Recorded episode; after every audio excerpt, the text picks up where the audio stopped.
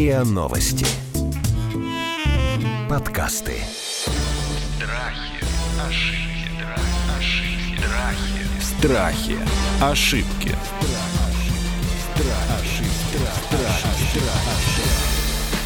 Здравствуйте, это подкаст «Страхи и ошибки». Меня зовут Наталья Лосева. В этом сезоне мы говорим про страхи, про ошибки, все, что нам мешает жить и как с этим бороться, решаем мы. Сегодня мы решили копнуть фундаментальную тему, кто бы знал, как на самом деле обстоят дела я бы хотела сегодня поговорить о терпении и терпимости. Что это за навык? Или это дар? Полезно ли это? Или наоборот, это вредно? Как с этим обходиться? Как это тренировать и так далее? Ну, во всяком случае, начнем это разбирать. И мы сегодня будем говорить о терпении и терпимости с Павлом Загматовичем, семейным психологом, популяризатором доказательной психологии, и Ларисой Овчаренко, кандидатом психологических наук и завкафедры социологии и психолого-социальных технологий Московского городского университета. Здравствуйте, коллеги. Здравствуйте. Добрый день. Что такое терпеливый человек? Дайте мне определение, пожалуйста. Терпеливый человек. У меня определения нету, потому что это понятие не совсем психологическое, а бытовое. И в бытовом понятии всегда много-много-много разных оттенков. Вообще с вами не согласна, что это не психологическое понятие. Ну, я как дилетант, да? Но давайте говорите сначала ваши аргументы, потом я возражу. Вот смотрите, терпеливый человек – это, безусловно, человек, который может долго ждать, сидя на берегу реки. Ну, Трупа врага, например. Мгм. да, что-то мимо проплывет. Или это человек, который может выносить определенного уровня нагрузку. Ну, например, по комфорту. Он терпеливый, он может вынести там недостаток комфорта где-то в какой-то среде. Это совершенно разные события. Это может касаться того, что Гумилев называл длинной волей. То есть я терпеливо иду к своей цели, не отвлекаясь на что. Тогда это сила воли фактически. То есть тут много всего намешано, и надо определиться, о чем идет речь. Давайте возьмем бытовой пример. Вы ждете какого-то важного звонка для вас, например.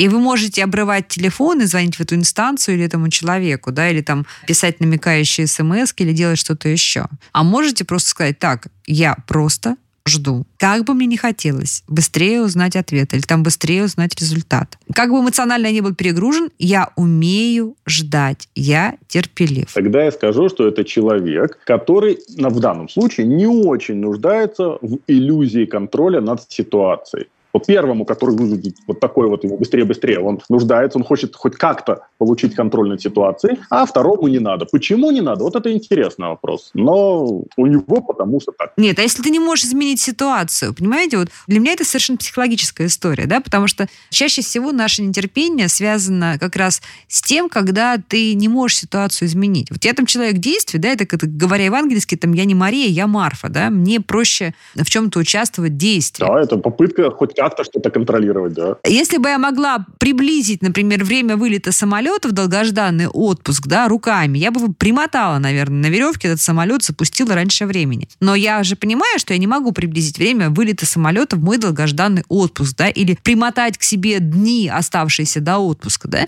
И для меня тогда это вопрос договоренности. Договоренности с собой, именно психологического состояния. Ларис, вот вы-то что думаете по этому поводу? Вот у меня Павел просто меня сразил. Тогда вот к тому, что говорит Павел, как раз хочу добавить о следующем, что здесь очень много компонентов включается. И степень вашей эмоциональной вовлеченности в эту ситуацию, и насколько вам важна эмоциональная эта ситуация, насколько, опять же, вы хотите э, да, ее контролировать, насколько вам важен результат или процесс, в который вы включаетесь, насколько у вас развиты волевые усилия, да, и вы можете эти волевые усилия контролировать. Как у вас действует ваша высшая нервная деятельность, да, ну то, что мы обычно бытовым языком называем ваш темперамент. Поэтому вот это все сюда будет включено. Но мне кажется, что здесь еще огромную роль играет та эмоциональная компонента все-таки, с которой мы начали. Потому что если вы очень сильно чего-то хотите, и вы хотите очень прямо это приблизить, то тогда как раз усиливаются все эти процессы, про которые мы говорили. Хотя, безусловно, мы с вами можем здесь сказать и об усидчивости, и об импульсивности и так далее. Но все это наша высшая нервная деятельность, наш темперамент. Вот я бы здесь, правда, наверное, различала бы предвкушение, да,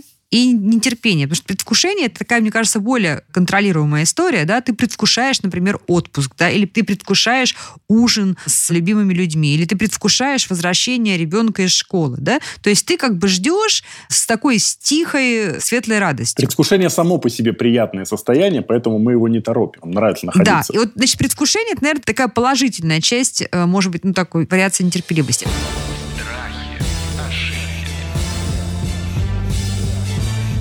Страхи. Ошибки. Давайте теперь возьмем другую ситуацию, прям бытовую. Например, 19-летняя девушка. Они договорились, что молодой человек ей позвонит вечером. Времени оговорили. И вот она ждет. И она уже места себе не находит, и она на близких раздражается, ей физически уже не очень хорошо, у нее там внутри буря эмоций, она хватает каждые три секунды свой мобильный телефон, она смотрит, в сети ли он или нет, она там делает даже вид, как будто бы она писала там кому-то, а случайно отправила ему, чтобы обратить на себя внимание. То есть такое болезненное состояние. Вот как это в себе победить, да, как себя воспитать вот в этом? Или, например, там, не знаю, взрослый человек ждет какого-то решения, ну, например, по работе, да, возьмут его на работу или нет. Или, например, собирается купить квартиру и ждет ответа вот э, людей, у которых он собирается купить квартиру, уступят они ему или не уступят, и они специально тянут паузу, а он, может быть, умом понимает, что не специально тянут паузу, но не может собой совладать, его внутри вот прямо всего переворачивает от этого нетерпения да, то есть такое болезненное состояние. Давайте про это поговорим, пожалуйста. Я в данном случае должна контролировать то, что я могу контролировать. Я не могу контролировать принятие решения другим человеком, да, поэтому я тут контролирую только себя, свою позицию, и это, ну вот, наверное, первый шаг к совладанию с собой в этой ситуации, контролировать то, что я могу, потому что есть, да, круг заботы, круг влияния, то есть я могу влиять только на то, что я могу влиять, а значит, на себя, на свое состояние. А я скажу так, зачем с этим что-то делать? Ну, человек там нервный, нервничает, еще что-то. Это короткое событие, это не хронический неконтролируемый стресс, он не нанесет никакого вреда человеку. Это сродни встряске, когда человек там прыгает в купель после бани. Ну, пускай понервничает, я не вижу в этом какой-то проблемы. Можно, можно переучиться можно поработать и снижать для себя значимость подобных ситуаций, наловчиться. Это все возможно. Но зачем? Стоит ли в данном случае игра свеч? Но человеку это мешает. Его эмоциональная реакция на некие события, да, которые там, он не может приблизить, то есть то, что мы в быту называем нетерпением, ему это мешает. Ему это эмоционально некомфортно. Он растрачивает свой ресурс. Если это сказывается на работе, например, если он огрызается на близких. Да на жизни, на настроении на его, он срывается, например, да? Он ждет решения, возьмут ли его на работу и срывается на жене, которая зашла в комнату и что-то ему не в тот момент спросила. Тогда с этим нужно работать, и желательно превентивно. Можно работать здесь, да, можно включать десенсибилизацию, это значит закрыть глаза, сесть, лечь поудобнее,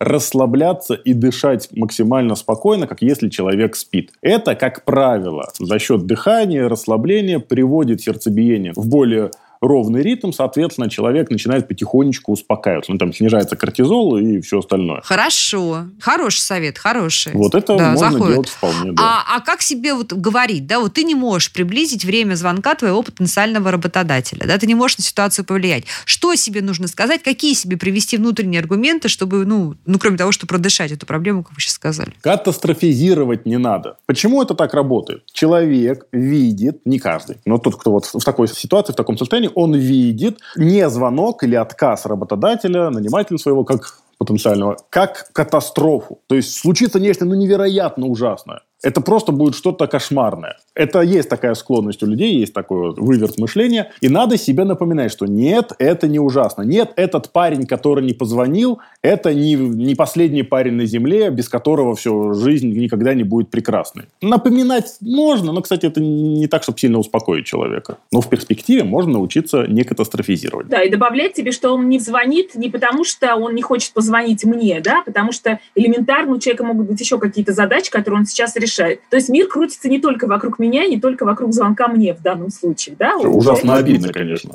Да, но что делать, это факт. Как раз мы говорим о взрослой позиции, да, не о детской, наполненной эмоциями, а о взрослой позиции, которая способна анализировать. Но бывают ситуации, которые и, в общем-то, нейтральны. Просто ты чего-то ждешь с нетерпением. Я, кстати, для себя, знаете, придумала такую историю, когда вот я, на самом деле, я человек эмоционально контролирующий, мне вот э, часто я испытываю такие психологические, какое-то такое напряжение, дискомфорт, когда чего-то жду, и мне, что называется, терпение терпения не хватает, да, вот в прямом смысле терпения не хватает. Вот, что мне помогает? Я занимаюсь спортом, и я тогда думаю, что вот на самом деле, вот когда ты качаешь пресс, да, или там руки, или что-то еще, и тебе нужно вот последние подходы, они такие самые тяжелые, и ты просто делаешь, ну, вот просто губу закусил и безэмоционально просто ждешь, да, пока ты сделаешь последнее упражнение. Вот так я с собой научилась договариваться, то есть когда мне не хватает терпения, я себе говорю, я сейчас очень круто сделаю, я молодец, я сейчас буду просто терпеливо ждать. И это будет как будто бы я прокачиваю мышцу терпения. И я сразу перевожу это в такую в позитивную коннотацию. Вот мне помогает такой прием. А чем отличается терпимость и терпение? Терпимость – это свойство, а не процесс. И это свойство говорит о других людях. То есть про мое отношение к другим людям. Терпимость – это показатель того, что я могу принять, уважить, одобрить или хотя бы просто никак не фыркать в эту сторону. Ну, вот я бы разделяла, да, одобрить и принять, да, бывает не всегда принятие означает одобрение. Давайте Согласен. бытовой пример. Согласен. Бытовой пример. Соседи сверху каждую субботу устраивают шумные вечеринки. И уже просто и сил нету, и ты, у тебя уже портится настроение перед субботой. И вроде бы они даже закон не нарушают, но ты хочешь 9 лечь спать, например, да, до 11 там крик и свист. Или, например, они делают это ночью, но полиция не реагирует. Ну, в общем, ситуация плохая, и вроде бы или давайте другой пример, да, дети стучат, да, бегают дети, ну, то есть, чтобы не было вообще никакого, знаете, уже такого криминала. Бегают дети, топают, слышимость потрясающая, люстра качается, ну, к ним приходишь и говорят, ну, наши дети, а у тебя нет уже ни терпения, ни терпимости к этой ситуации. Я бы сказал так. В этой ситуации категорически необходимо искать способы снижать стрессовую нагрузку. В других местах где-то. Потому что как? У человека, если он находится в стрессе, порог чувствительности сильно снижен. Соответственно, те же самые звуки, которые бы в благодушном настроении вообще бы не тронули, звучат очень громко. Свет слишком яркий, какие-то мелкие события слишком раздражительные. Если мы не можем ничего поделать с этими детьми, мы же не пойдем туда укладывать дополнительный ламинат, подложку, там еще какие-то звукоизолирующие пробковые полы, то нужно искать способ в других местах поснижать стресс, чтобы порог чувствительности приподнялся. Вот я бы так пошел. Или вариант с полами. Тоже Вариант неплохо. с чем? Полы. Оплатить им хорошие полы, хорошую звукоизоляцию. Оплатить им хорошие полы. Но это не вполне справедливо, Это вообще несправедливо. Зато это легче, чем снижать стресс в других местах. Но дороже, гораздо А дороже. вот как изменить свое отношение к этому? Да, вот это такая очень расхожая же формула, да, которая иногда прям раздражает своей маловыполнимостью, очевидностью маловыполнимости, что не можешь справиться с ситуацией, изменить к ней отношение. Наталья, я хочу возразить. Тут выполнимость хорошая, выполнимость тут большая. Просто это длительная, трудная работа. Это вот как пресс, о котором вы рассказывали. Надо качать, качать, качать, качать. Мало кто готов этим заниматься вот настолько методично. Но это возможно. Ну вот расскажите мне, как смириться, как изменить отношение к ежепятничным и ежесубботним шумным вечеринкам или к постоянно топающим детям над головой? Это нужно быстренько рассказать всю когнитивно-поведенческую так Давайте. называемую терапию. Я не готов. Ну что, слушайте, ну давайте в три основных слоя, три основных шага. Первый слой. Надо выделить все оценки, которые даются этому событию. Они надо мной издеваются, они меня не уважают, они хотят мне навредить. С такой молодежью наша страна никогда не добьется выхода на Марс э, и так далее, так далее. И потом каждую эту оценку оспорить, найти ей рациональное какое-то Сам с собой, как мы любим, а спорить самому с собой. Э, Ну, лучше на бумаге, чтобы это было экстериоризировано как-то, вынесено наружу. Далее это нужно оспорить с какой-то рациональной точки зрения, начать новую оценку записывать и внедрять. Это фактически как переучивание с плохого почерка на хороший. Можно сделать? Можно. Легко? Нет. Но вот в общих чертах так. И есть еще один эмоциональный подход, да, вот Э, Павел э, объяснил. Давайте, Лариса. когнитивный, да, и еще есть еще один, да, в дополнении или в параллели подход эмоциональный. Посмотреть, а какую там часть личности так это раздражает. А может, она просто завидует тому, что я не могу так же сейчас пошуметь и поплясать, и поэтому меня это настолько раздражает. Но это в качестве одной из вариаций на тему. Вот, поэтому посмотрите, что там, да, с эмоциями, почему мои эмоции так включаются. Если я хочу изменить это отношение, когнитивную компоненту моего отношения и эмоциональную компоненту моего отношения, почему меня, из-за чего или для чего мне сейчас надо так раздражаться и, э, что называется, перепрограммировать и эту свою эмоциональную оценку тоже таким образом. Страхи, ошибки, Страхи. Ошибки. Одной своей подруги в очень похожей ситуации, когда я говорила, попробуй все-таки этого не замечать, она говорила, ну, это невозможно не замечать. Ну, Что ты такое говоришь? Как это возможно не замечать? И я привела такой пример. Я думаю, что сейчас у многих откликнется. Наверняка у вас, друзья, у большинства из вас, кто меня слушает, ну или у большой части, до сих пор еще есть в доме часы, которые тикают. Я обожаю часы, которые тикают. Я даже покупаю себе вот эти вот часы на батарейках, но обязательно, чтобы они тикали. Мне это кажется очень таким уютным, и, видимо, это как-то на, еще на мое сознание действует, видимо, как-то психотерапевтически это размеренный звук э, вот этой секундной стрелки. Наверняка вы замечали, что иногда, когда вы, знаете, в таком тревожном состоянии, в бессонные ночи, вы не можете заснуть, и вы слышите, как раздражающе тикают часы, как громко, невозможно тикают часы. Да? Да. Я знаю, что многие сейчас из вас мне кивнули головой, и вы наверняка же согласитесь, что вот эта вот ситуация, когда вы слышите тиканье часов, и оно вас раздражает, напрягает, это все-таки исключительная ситуация. А в большинстве случаев вы либо относитесь к тикающим часам, ну, как какой-то, знаете, такой компоненте уюта и наполненности дома, либо просто не замечаете, что дома тикают часы. Ну, правда же? Лариса, Павел. Ну, понятный пример, да, правда это же, как раз тот самый высокий уровень порога восприятия, порога чувствительности, да? Обычно нам нормально. И вот мне кажется, что этот пример с тикающими часами, он очень обнадеживающий, что если ты не можешь изменить ситуацию с шумом за окном, с мигающим светофором тебе в окно по ночам или какой-то вывеской, с дождем, который бьет по жестяным подоконникам, соседям, э, опаздывающий транспорт, все что угодно. Вот мне кажется, что ты должен подумать о том, что наше подсознание это великое дело, да, и наше сознание. И если мы захотим с собой договориться, что перетерпеть, да, вот какую-то некомфортную ситуацию, ну, не в плохом смысле, перетерпеть, я терпила, нет, а, ну, это, принять это просто как-то, просто это принять. Вот тогда у нас может и это гораздо да, проще. когнитивная переоценка – великая вещь. Хорошо, давайте еще попробуем дать какие-то лайфхаки и советы, как научиться ждать и какие есть упражнения для развития терпения. Я хочу сказать, что мне кажется, один из вариантов, да, сейчас как-то вот голова быстро принимает решение, один из вариантов найти в этом смыслы, да, для чего мне это надо, что я хочу от этого получить, какой смысл я сейчас вкладываю, да, в то, что я чего-то жду или в том, что мне надо что-то перетерпеть, то есть какой у меня для этого смысл? И великий Виктор Франкл, да, говорил о том, что в концлагерях выживали только те, кто понимали, для чего они это делают, для чего они вообще справляются, да, вот с этой катастрофической нагрузкой. И если у человека был смысл в этом или ради чего он это делает, и человек себе очень четко это понимал, это всегда придает огромное количество сил и дает ресурсы.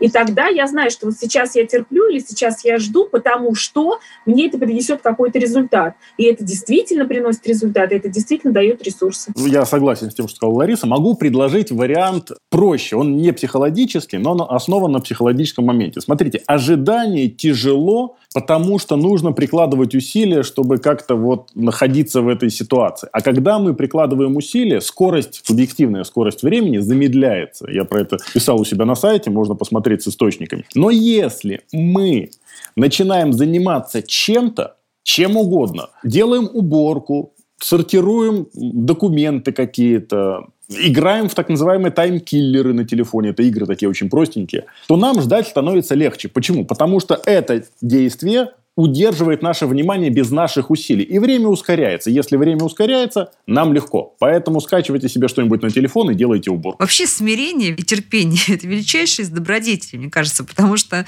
когда ты э, вот ловишь вот это там дзен ли или смирение в разных культурах, по-разному это называется, ты действительно перестаешь, мне кажется, получать какой-то стресс, а просто принимаешь жизнь как есть, сидишь на этом берегу и там ждешь, прибьет тебе корзину с золотом или проплывет труп врага. Главное, что тебе все равно будет хорошо и уютно. Правда же? Я поддерживаю. Друзья, я вам желаю терпения, такого здорового, радостного и очень позитивного. Мы говорили сегодня об ошибке нетерпеливости или об ошибке, может быть, наоборот, неправильного терпения или неправильной терпимости. Неплохо с этим разобрались с Павлом Загматовичем, семейным психологом и популяризатором доказательной психологии и с кандидатом психологических наук и доцентом Ларисой Овчаренко. Это был подкаст «Страхи, ошибки». Пишите нам, пожалуйста, ваши вопросы. Страхи, ошибки, ошибки, страхи. Страхи. Ошибки. Слушайте эпизоды подкаста на сайте ria.ru в приложениях Apple Podcasts, CastBox или SoundStream. Комментируйте и делитесь с друзьями.